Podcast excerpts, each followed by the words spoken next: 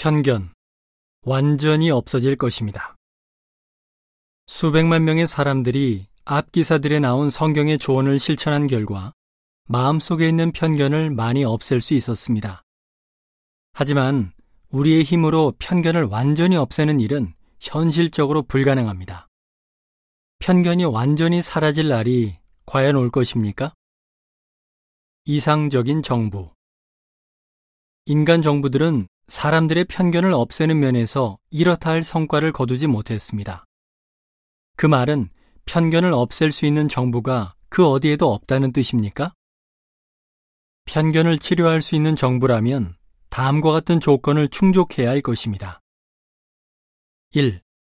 국민에게 다른 사람에 대한 생각과 감정을 바꾸려는 마음을 심어준다. 2. 편견 때문에 상처를 받아 다른 사람을 공평하게 대하지 못하는 사람들의 마음을 치유해 준다. 3. 훌륭한 지도자들이 모든 국민을 똑같이 소중히 여긴다. 4. 모든 부류의 사람들이 화합을 이루게 한다. 성경은 하느님께서 그런 정부를 만드셨다고 분명히 알려줍니다. 그 정부는 하느님의 왕국이라고 불립니다. 누가복음 4장 43절 하느님의 왕국은 다음과 같은 일을 할 것입니다. 1.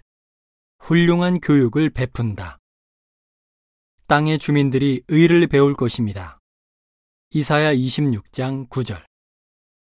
참된 의의 결과는 평화가 되고 참된 의의 열매는 영속하는 평온과 안전이 될 것이다. 이사야 32장 17절. 이 말은 무슨 의미입니까? 하느님의 왕국은 사람들에게 옳은 것을 가르칠 것입니다.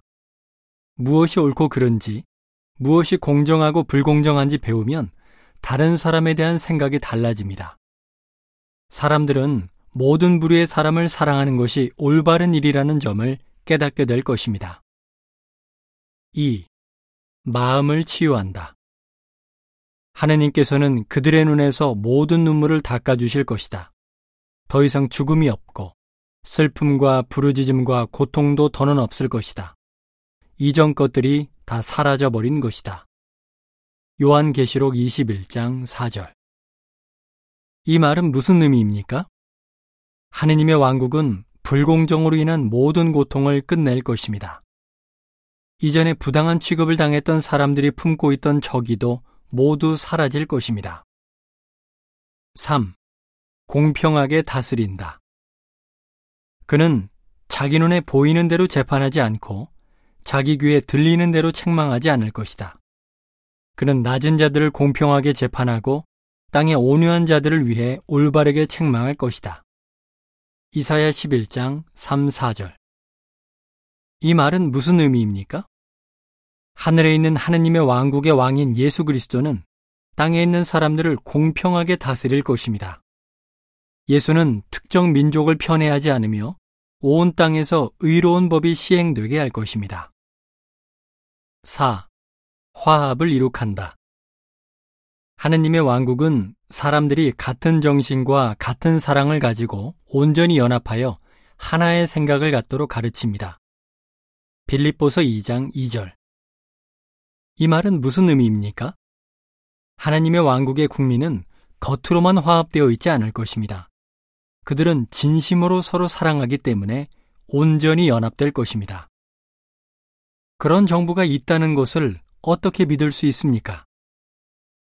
우선 증거를 살펴보아야 합니다.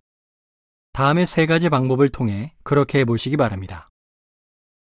여호와의 증인에게 하느님의 왕국이 성경에 나오는 약속들을 곧 이룰 것이라는 증거를 알려달라고 요청한다.